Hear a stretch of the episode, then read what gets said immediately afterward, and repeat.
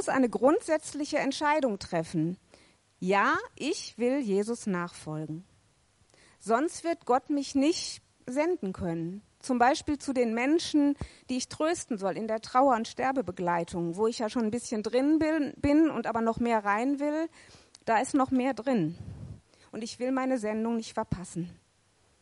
Ich habe von Gott folgendes Bild bekommen. Ein schmaler, steiniger Weg, der einen Berg raufführt. Und den soll ich raufgehen, hinter Jesus her. Ähm, du kannst auch mal das zweite Bild machen, Urs. Ähm, das sieht ziemlich anstrengend aus und schwierig und unbequem.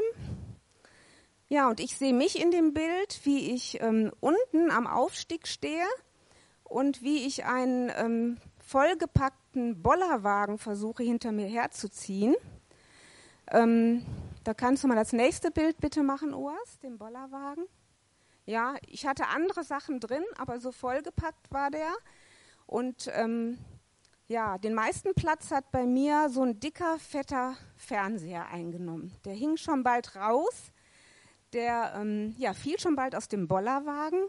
Und es war eine Sache ganz klar, mit diesem Wagen konnte ich nicht hinter Jesus her den Berg rauf. Völlig unmöglich. Also Fazit dieses Bildes, ich muss aussortieren, wenn ich Jesus nachfolgen will. Ja, die Frage ist, was hast du in deinem Bollerwagen? Vielleicht ist es auch ein Fernseher. Vielleicht ist er aber auch vollgepackt mit Essen. Also ich weiß von mir, wenn ich viel esse, werde ich auch träge und müde und da komme ich auch nicht den Berg hoch. Vielleicht ist es aber auch das Internet, das Handy, Netflix, Facebook, Instagram. Da gibt es viele Möglichkeiten, da muss jeder selber gucken. Ähm, und für mich ist es ein Gehorsamsschritt, auf den Fernseher zu verzichten. Gott hat darüber schon mehrfach zu mir gesprochen inzwischen. Jetzt ist ja Gott kein Spaßverderber. Er ist ja nicht so, als wenn er uns jetzt den Fernseher nicht gönnt oder irgendwas anderes, sondern bei mir habe ich festgestellt, es ist wirklich so, das Fernsehen beeinflusst mich, selbst die Werbespots, ob ich das jetzt will oder nicht, ähm, die bleiben hängen. Und seit mein Leben leiser geworden ist, habe ich wirklich festgestellt, dass ich klarer denken kann, ähm, ich komme auch schneller und leichter zur Ruhe, auch im kontemplativen Gebet zum Beispiel. Bin ich schneller leer, kann besser hören von Gott. Ähm, ja, und ich habe festgestellt, ich kann auch klarer sprechen tatsächlich. So wie mit dem Fernsehen kann es einem auch mit Musik gehen. Das ist jetzt mein Problem eher nicht, weil ich nicht viel Musik höre, wenn überhaupt christliche. Aber auch da, man kann schnell den falschen Ohrwurm haben mit viel Musik, die kann nerven. Musik kann genauso beeinflussen wie Fernsehen, denke ich. Und da kann es sich auch lohnen, mal hinzuhören, was kommt aus meinem Inneren, welches Lied.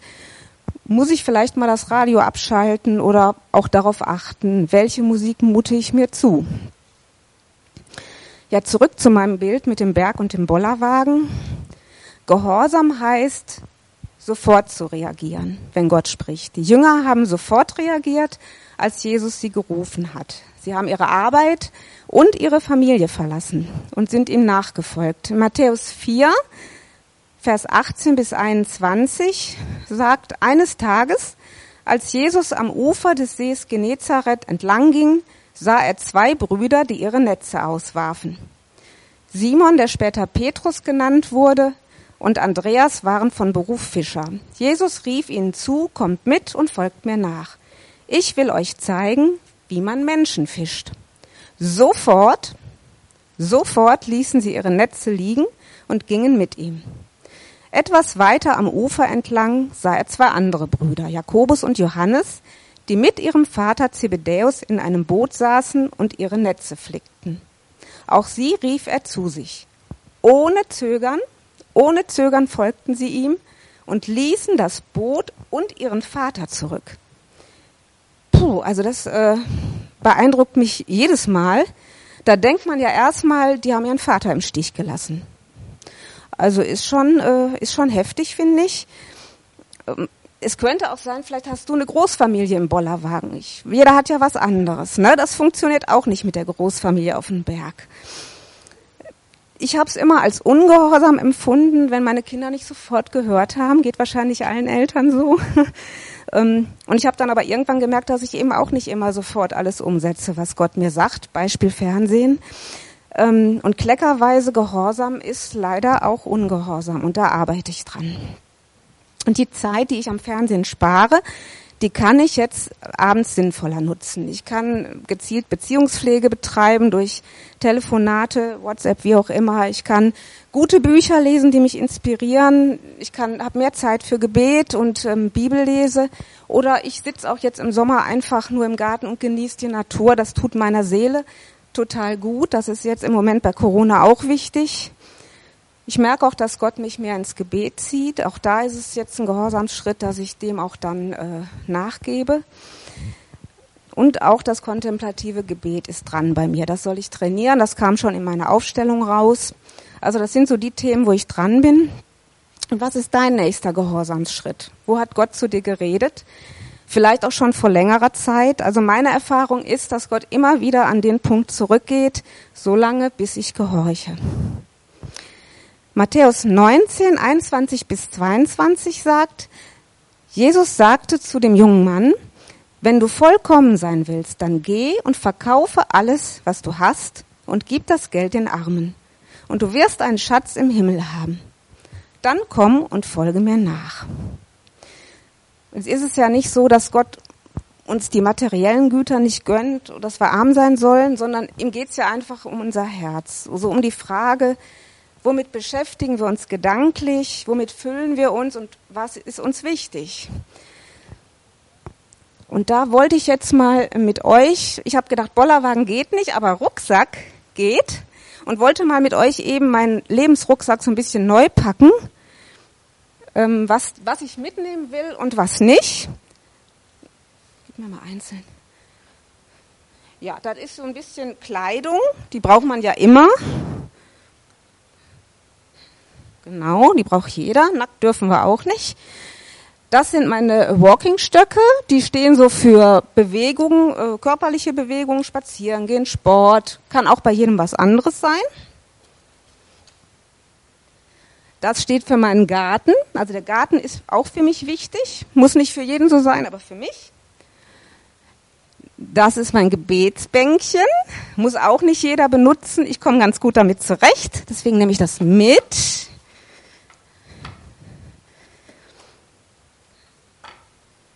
Das sind äh, gute Bücher. Ich lese sehr gerne Biografien.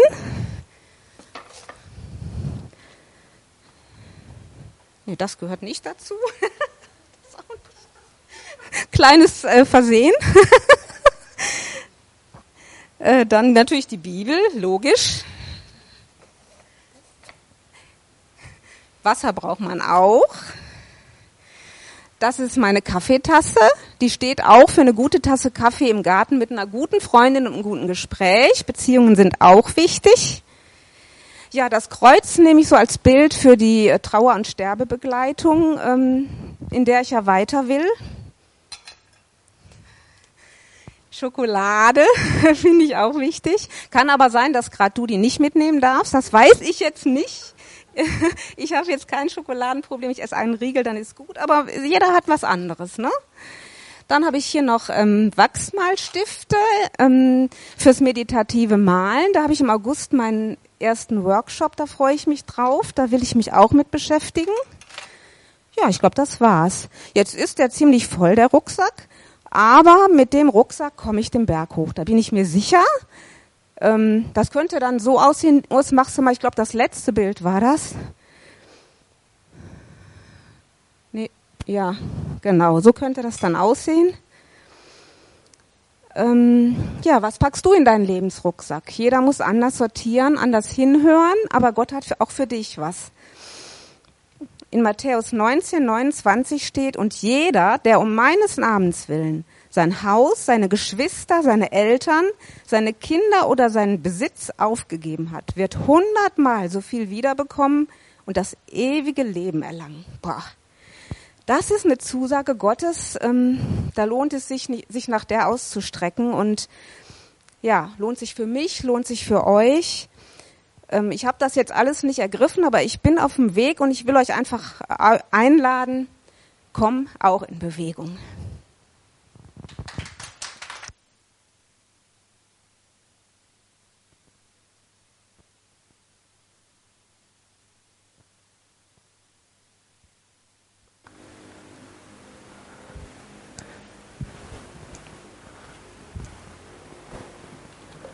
Ja, guten Morgen auch von mir. Ähm, wenn der Urs mal das erste Bild macht, ich habe meine ähm, meinen Text halt an, komm in Bewegung genannt. Hm, ein Paradoxon, so wie der Niederrheiner sagt, komm geh, ne? ähm, ja, Untertitel Gehorsam und Nachfolge. Ähm, als ich mich damit beschäftigt habe, da habe ich gemerkt, halt, ich, wir müssen mal innehalten, ich muss mal stehen bleiben, ich muss mal gucken, wohin bewege ich mich überhaupt? Und ähm, bei dieser Beschäftigung mit der Frage Nachfolge bin ich auf drei, drei für mich wichtige Punkte gestoßen. Und der erste Punkt ist die bewusste Entscheidung, das, das einmalige Ja. Also ich muss einmal, das hat die Ursel, Ursula auch schon eben angesprochen, ich muss einmal ganz bewusst Ja sagen. Und das war bei mir ein, ein Tag im äh, Jahr, neun, machst du noch mal weg, Urs? Das war bei mir ein Abend im Jahr 1986. Da ging es mir ziemlich schlecht eigentlich. Da habe ich mich gefragt, wie geht's denn für mich weiter? Ich war ziemlich traurig. Und da hing, wie das so in katholischen Haushalten war, ein, ein Kreuz, an dem Jesus noch hing. Und an dem Abend ist mir wirklich Jesus begegnet. Das kann ich wirklich so sagen. Er ist auf mich zugekommen. Er hat mich angesprochen und hat gesagt, hey, dich meine ich. Und und für dich bin ich gestorben, für deine Schuld und die will ich dir wegnehmen. Und da habe ich gemerkt, dass es darum geht, nicht sich in einem christlichen Umfeld zu bewegen, was ich schon die ganze Zeit tat. Und ich war interessiert und offen und ich wollte Gott kennenlernen. Aber da habe ich gemerkt, es geht um Beziehung. Und zwar um die Beziehung von Jesus zu mir. Und an dem Abend habe ich klare Sache gemacht. Ich habe Ja gesagt. Ich habe gesagt, ja, ich will, dass du in meinem Leben bist und ich will mir Schuld vergeben lassen und ich will mein Leben übergeben. Ja, du bist mein Gott. Dieses erste einmalige Ja. Und wir haben uns jetzt in den kleinen Gruppen viel mit Gott beschäftigt, mit Gott kennen, mit der eigenen Identität haben wir uns beschäftigt. Und seitdem steht auf meinem Spiegel wer bist du in Christus? Ja, und immer wenn ich da reinschaue in den Spiegel, dann erinnert mich das daran, dass ich nicht die Frau bin, die zu dick, zu dünn, zu alt, zu jung ist, zu grau, zu faltig, sondern er sagt zu mir, hey, du bist mein geliebtes Kind und dich habe ich unheimlich lieb. Ich habe dich erstmal lieb. Und das, was vielleicht nicht in Ordnung ist in deinem Leben, das können wir uns ja mal gemeinsam anschauen. Und das können wir auch gemeinsam in Ordnung bringen. Aber erstmal Erstmal habe ich dich unendlich lieb. Aber Gott möchte eine Antwort von uns. Wie in jeder Freundschaft, wie in jeder Beziehung will er, dass wir ihm antworten. Und das ist ein, ein Schritt aus Gehörtem. Und jetzt kannst du bitte die erste Folie mal machen, Urs. Das ist ein Gehorsamsschritt. Diese erste bewusste Entscheidung, dieses einmalige Ja, das ist ein Gehorsamsschritt, zu sagen, ja, Vater, Du bist mein Gott und ich gebe dir mal eine Antwort darauf. Wisst ihr, Gott braucht uns eigentlich nicht. Gott ist souverän. Also der könnte an uns vorbeigehen und sagen, hey, was ist das? Aber er, er hat ein Interesse an uns, er liebt uns und er ist, will unser Gegenüber sein. Und dann, da steht man in diesem Spannungsfeld der Souveränität Gottes und der Verantwortung Mensch. Wenn ich Gottes Souveränität zu sehr betone, dann bekommt er fatalistische Züge. Er wird, wir werden Schicksalsergeben. Naja, Gott wird das schon irgendwie machen. Und wenn ich meine eigene Verantwortung zu sehr betone, dann denke ich, naja, ich kann das schon alles selber. Ne? Ich, ich kann ein heiliges Leben führen. Aber so ist es ja nicht. Paulus schreibt an die Philipper, machst du mal bitte arbeitet mit Furcht und Zittern an eurer Rettung. Ja, und doch ist es Gott allein, der beides in euch bewirkt. Er schenkt euch den Willen und die Kraft, ihn auch so auszuführen, wie es ihm gefällt. Ja? Spannungsfeld. Dass ich trotzdem ein Apostel geworden bin, schreibt Paulus an die Korinther, verdanke ich ausschließlich der Gnade Gottes. Aber keiner von allen anderen Aposteln hat so viel gearbeitet wie ich, sagt er. Aber nicht mir verdanke ich das Erreichte, sondern der Gnade Gottes, die in mir war. Und diese Spannung zwischen Gott und mir, zwischen seiner Souveränität und meiner Verantwortung, die gilt es, finde ich, immer wieder auszuloten. Und das bringt mich zu meinem zweiten Punkt in der Frage nach der Nachfolge. Das zweite ist, der zweite Punkt ist das tägliche Ja, das Anhalten. Das ist eine Zeit des Hinhörens für mich. Gott hat ja meine Sehnsucht nach Annahme und Geborgenheit schon mit einem Ja, du bist mein, du bist mein geliebtes Kind. Das hat er schon beantwortet. Und trotzdem müssen wir wie bei einem Testament immer wieder die Unterschrift darunter bestätigen und sagen, ja, das will ich, das ist mein Wille. Ich will zu dir gehören und ich muss Gott mein tägliches Ja zusprechen. Ich muss in Beziehung kommen. Das ist ein, ein Hinhören. Gehorsam, gehorchen, horchen, wir hören es schon, kommt von hören, ja. Gehörtes, dass ich Gehörtes in Aktion bringe. Und so ist für mich diese Beziehungspflege, dieses Hinhören ein weiterer Gehorsamsschritt auf meinem Weg der Nachfolge. Und für mich heißt Nachfolge nicht, dass ich mich an Menschen hänge oder an den Glauben besonderer Menschen hänge und denen nachfolge. Sie können für mich Beispiele sein, Impulsgeber, Vorbilder. Aber ich folge Gott. Und das ist eine Entscheidung, die ihr treffen müsst und die ihr vor Gott und die ich auch klar vor Gott kommunizieren muss. Wie Burkhard eben gesagt hat, nicht zu kommunizieren ist defizitär. Und das hat mich total angesprochen eben, weil, weil es wirklich so ist. Also es geht um die Beziehung erstmal in, meine, in meiner Kommunikation zu Gott, natürlich auch unter uns, aber auch mit Gott. Also Nachfolgen ohne Beziehung zu Gott ist für mich Aktionismus. Wenn ich mich weigere zu hören, dann ist das ein Verweigern der Beziehung. Und für mich ist Gehorsam kein altes Relikt sondern für mich ist es eine notwendige Herzenshaltung. Ein Hören des Herzens auf seine Stimme, weil ich mit ihm kommuniziere, weil ich dahin hören will. Du darfst gern die vierte Folie machen. Ein gehorsamer Mensch ist zuerst einmal ein hörender Mensch, der gelernt hat, die Stimme Gottes wahrzunehmen. In meinem täglichen Jahr, im Anhalten, höre ich hin und will lernen, seine Stimme wahrzunehmen. Und ein weiterer persönlicher Gehorsamsschritt für mich war meine Taufe im Jahr 98. Das erste Jahr, wie ihr eben gehört habt, war 1986. Zwölf Jahre später habe ich gesagt, ja, ich lasse mich taufen. Ich habe immer wieder hingehört. Ich war in einem christlichen Umfeld, wir waren in einem evangelischen Bibelkreis, ähm, wir haben uns viel damit beschäftigt. Und für mich war wirklich klar, dass es eine Glaubenstaufe nur geben kann. Wir haben unsere, ich habe meine Kinder vier und zwei Jahre nicht taufen lassen, weil mir das völlig klar war. Aber ich musste diesen Ruf hören. Und es hat zwölf Jahre gebraucht, ehe ich Gott meine Antwort gegeben habe. Das war bei einer Pro-Christ-Veranstaltung, wo es irgendwann echt zu heiß unter meinem Stuhl wurde. Und ich ähm, ja, aufstehen musste und die Dinge ganz klar machen musste. Ähm, 93, ähm, drei Jahre vorher hat mein Mann sich taufen lassen. Es war völlig klar für mich, aber das ließ mich persönlich einen Schritt zurückgehen und sagen, nee, jetzt, jetzt erst recht nicht. Nicht Menschen zuliebe, nicht weil andere in meinem Umfeld das jetzt tun, laufe ich mit.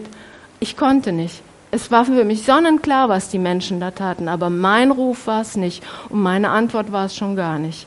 Also dauerte es. Aber Gott hat ähm, nicht, hat nicht aufgegeben. Und ich habe meine Antwort gegeben. Aber wie geht denn dieses tägliche Ja, dieses Hinhören? Wie geht das? Willow Creek, eine Gemeinde in Chicago, die manche von euch sicherlich kennen, ähm, haben eine Studie 2004 veröffentlicht mit der Fragestellung, wie wachsen Mitglieder in ihrem Glauben? Und welche Angebote sind hilfreich und relevant? Ja, und als Ergebnis kam dann raus, dass es nicht um die Menge der Gemeindeaktivitäten geht, sondern dass es um die immer enger werdende Beziehung zu Jesus nur geht. Und dass es in erster Linie eine persönliche, eine geistliche Übung ist, die das geistliche Wachstum beeinflusst. Es ist meine persönliche Verantwortung, ja, wenn ich wachsen will. Das heißt, für mich heißt das konkret, dass ich regelmäßig innehalte, dass ich anhalte, halt an, dass ich Stille suche und auch Stille schaffe. Ich darf euch nochmal an den Begegnungsort erinnern, ja, wo ihr eine Verabredung, wo ich eine Verabredung mit Gott habt und seid sicher, an diesem Ort wartet er schon auf euch, wenn ihr kommt. Er ist da. Dass ich regelmäßig bete, ist für mich selbstverständlich. Dass ich die Bibel kennenlernen will, dass ich darin lese, dass ich Vergebung in Anspruch nehme, dass ich anderen vergebe, aber auch mir selber. Das heißt, dieses regelmäßige Innehalten, dass ich meine Identität in Christus erkenne. Er ist es, der mir den Wert gibt. Und dieses Sprechen Gottes, das kann für mich durch innere Bilder geschehen. Also bei einer Moderationsvorbereitung, da wollte ich Ablenkung darstellen. Und für mich war völlig klar, ich sah plötzlich ein Regal mit tausenden Salzen im Grunde, die ich im Supermarkt kaufen kann. Und ich bin in den Supermarkt gestiefelt und habe ein Bild vom Salzregal gemacht. Die Frau hat gedacht, was hat die denn? Aber gut. Für mich war das klar. Ähm, die Welt, die hält mich so beschäftigt und abgelenkt, so auch wie Ursula das eben beschrieben hat ich muss mich fokussieren, ich muss mich darauf konzentrieren, was ist mein Weg und was ist für mich wichtig. Bibelverse sprechen mich an, sie berühren mein Herz. Andere Menschen sprechen mir etwas zu oder die Natur, so wie du das gesagt hast. Dass Gott reden will, spüre ich persönlich, spüre ich, dass in meinem Herzen etwas anspringt, dass ich berührt werde, oder dass ich Frieden über eine Sache bekomme. Also aus dem ersten Punkt, dem bewussten ersten Jahr und dem zweiten Punkt, dem täglichen Jahr, erfolgt für mich der dritte Punkt, nämlich Hören, Wagen.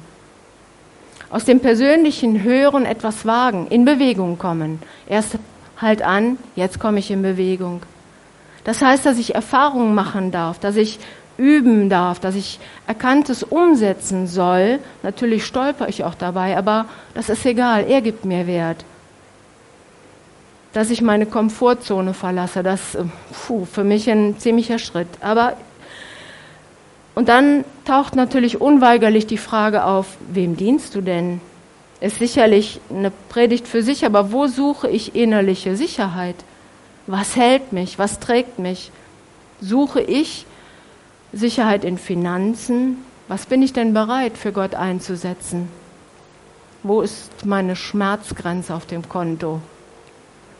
Lasse ich das Geld lieber auf dem Sparbuch oder kaufe ein schickes neues Auto? Also wo mache ich mich fest? Oder suche ich Sicherheit bei Menschen? Vertraue ich mehr auf das, was Menschen sagen?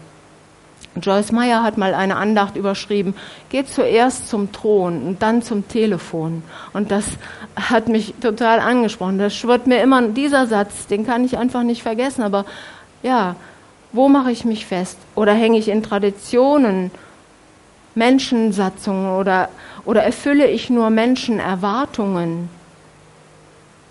Stütze ich mich auf eigene Kraft? Wo mache ich mich fest?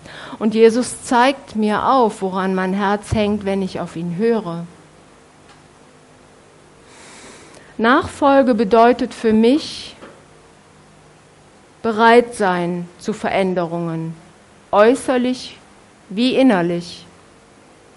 Sich aus diesen Bindungen, aus diesen Sicherheiten, die ich gerade beschrieben habe, zu lösen, Erkanntes umzusetzen anderen mit meinen Gaben zu dienen, auch wenn ich mich lieber verkriechen wollte.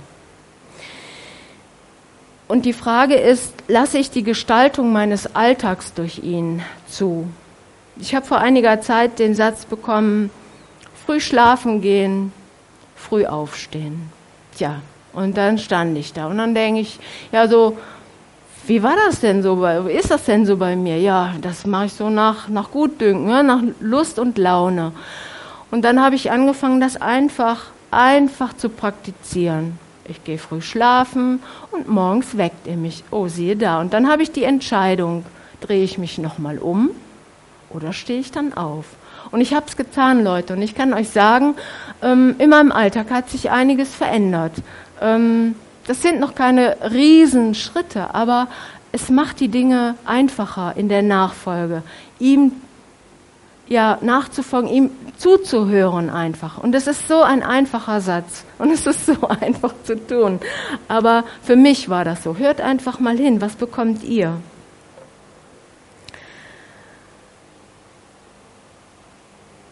Michael Winkler hat in einem seiner Seminare einmal gesagt, was hat Gott mir an Kapazitäten gegeben und übernehme ich dafür Verantwortung? Es geht darum, seinen Platz einzunehmen. Es gab zwei Frauen im Alten Testament, zwei Hebammen, Schifra und Pua, die aufgefordert wurden, alle männlichen Nachkommen zu töten, wenn sie geboren wurden. Und im Vers 17, 2. Mose, da steht, aber aus Ehrfurcht vor Gott hielten sich die Hebammen nicht an den königlichen Befehl, sondern sie ließen die Jungen am Leben. Zwei einfache Menschen wirken an Gottes Heilsgeschichte mit. Wir wissen alle, wie das weitergeht. Ne, warum das wichtig war, dass die männlichen Nachkommen am Leben bleiben. Ja? Und sie haben ihren Platz eingenommen. Sie haben damals nicht verstanden, wofür das wichtig war. Aber für die Heilsgeschichte war es wichtig. Und sie durften daran mitwirken. Und für mich ist es wichtig, aus Gottesfurcht zu handeln, aus Gottesfurcht seinen Platz einzunehmen, nicht aus Menschenfurcht es zu unterlassen. Ich will meinen Platz einnehmen. Johannes Justus, Präses des BFP sagt, nimm, was Gott dir vor die Füße legt und wachse darin. Sein Auftrag liegt nicht immer in weiter Ferne. Er schafft Möglichkeiten. Und dabei dürfen wir nicht immer auf die eigenen Schwächen und Unzulänglichkeiten schauen, sondern wir dürfen, sollen und auch müssen eigentlich in Gottesfurcht und in Menschenfurcht den eingeschlagenen Weg weitergehen und dann sollen wir einfach schauen, was passiert. Schau auf die Früchte. Und er wirkt doch mit mir zusammen. Gott wirkt nicht allein. Er will durch dich und auch durch mich handeln. Und doch fällt uns nicht alles zu. Wenn ich hier an unsere Musiker denke, da muss so viel erarbeitet, so viel entwickelt werden. Also er gibt mir Kapazitäten und doch ja, muss ich etwas dafür tun. Da bin ich wieder in dieser Spannung, souveräner Gott und meine eigene Verantwortung. Es ist an uns, gehorsam zu sein und etwas daraus zu machen.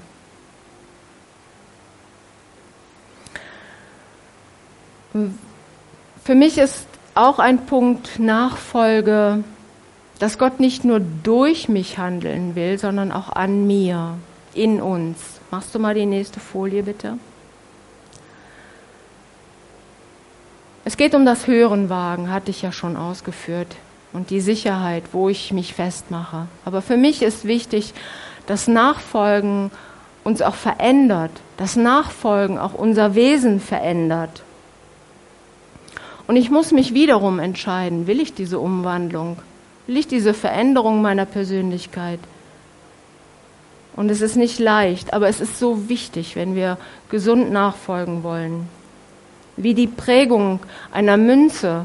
Gott will uns mit dem Heiligen Geist Wert geben. Eine Münze, die, die Prägung auf der Münze gibt ihren Wert an. Und so will Gott mich durch den Heiligen Geist auch prägen und mich verändern. Und durch diese Nachfolge, weil ich Liebe empfange, kann ich auch Menschen lieben. Fremde. Auch Menschen, die mir nicht wohlgesonnen sind, kann ich lieben. Und auch mich selbst. Er verändert die Wertigkeit von Besitz, wie ich mein Geld oder beziehungsweise Seins ausgebe. Und er sagt zu mir, fürchte dich nicht. Gott bietet mir Mut und Hoffnung an. Und als Nachfolger sind wir Zeugen dieser Hoffnung. Und davon sollen wir auch reden, von dieser Hoffnung.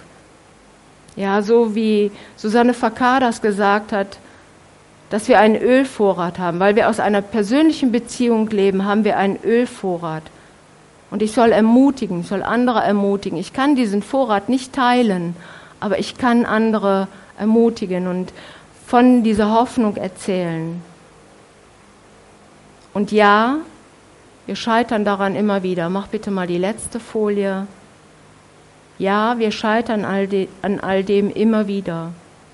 Und wir werden vergessen, was Jesus für uns tut. Und wir halten die Stille nicht aus. Und wir verpassen Möglichkeiten zu reden. Aber er steht da. Er, der vergibt und der heilt und der uns unendlich liebt, Jesus. Und er ruft uns, er ruft dich und auch mich in die Nachfolge. Danke.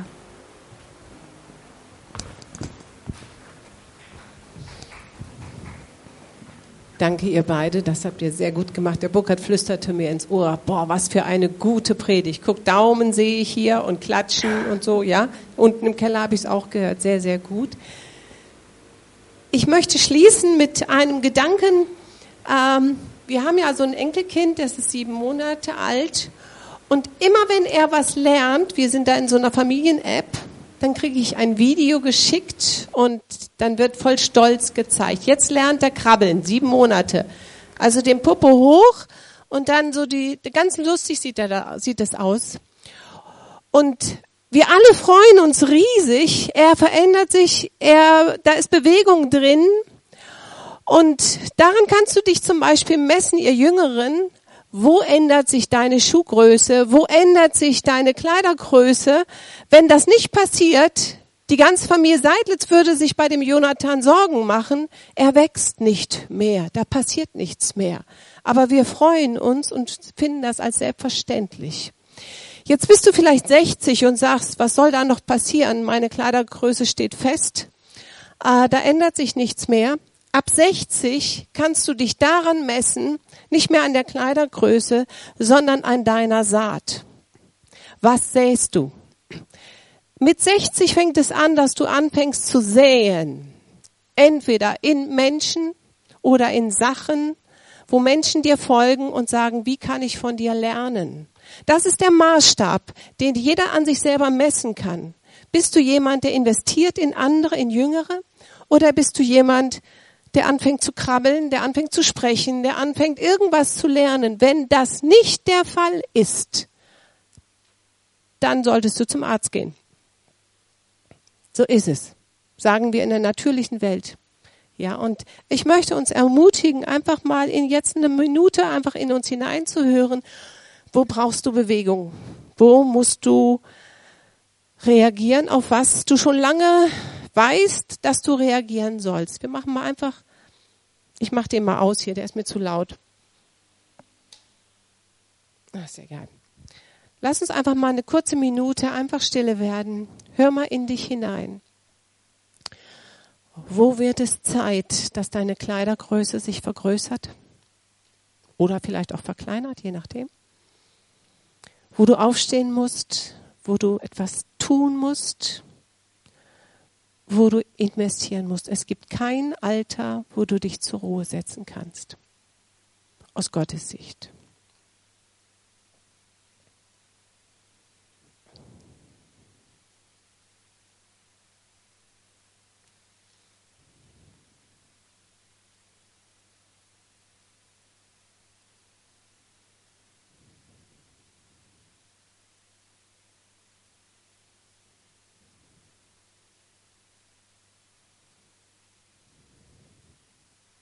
Vater, und so segne ich jetzt jeden, der da war Und ich bete, dass du Möglichkeiten gibst zum Wachsen.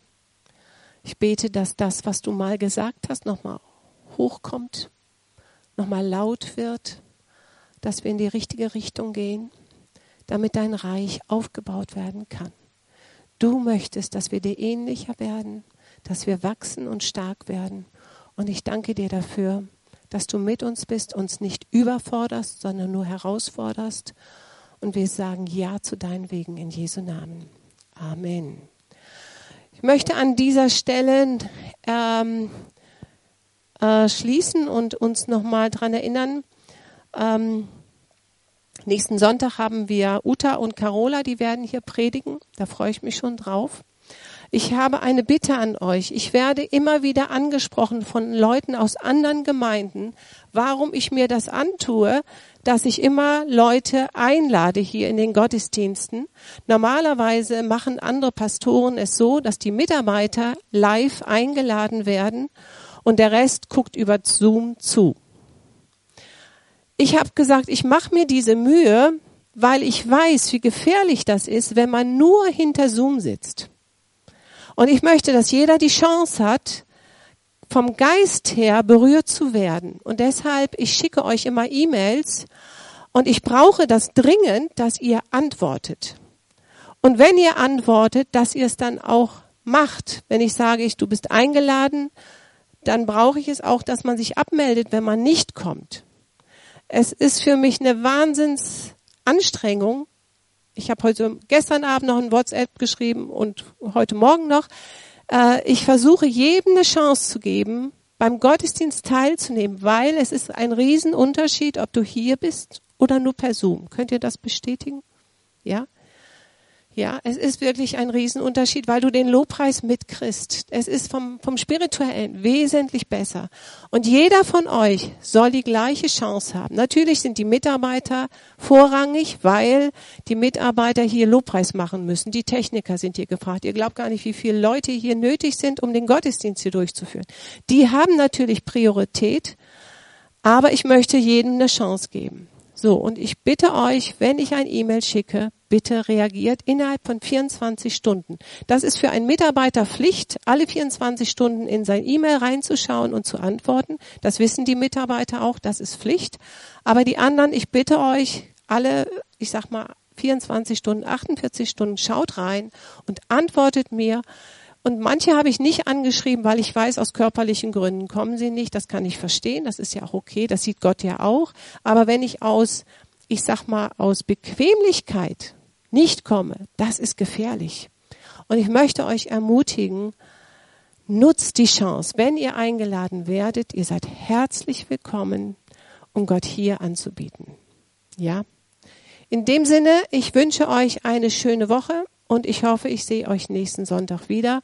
Wir gehen jetzt rüber in unsere kleinen Gruppen, da könnt ihr einander austauschen. Gottes Segen wünsche ich euch.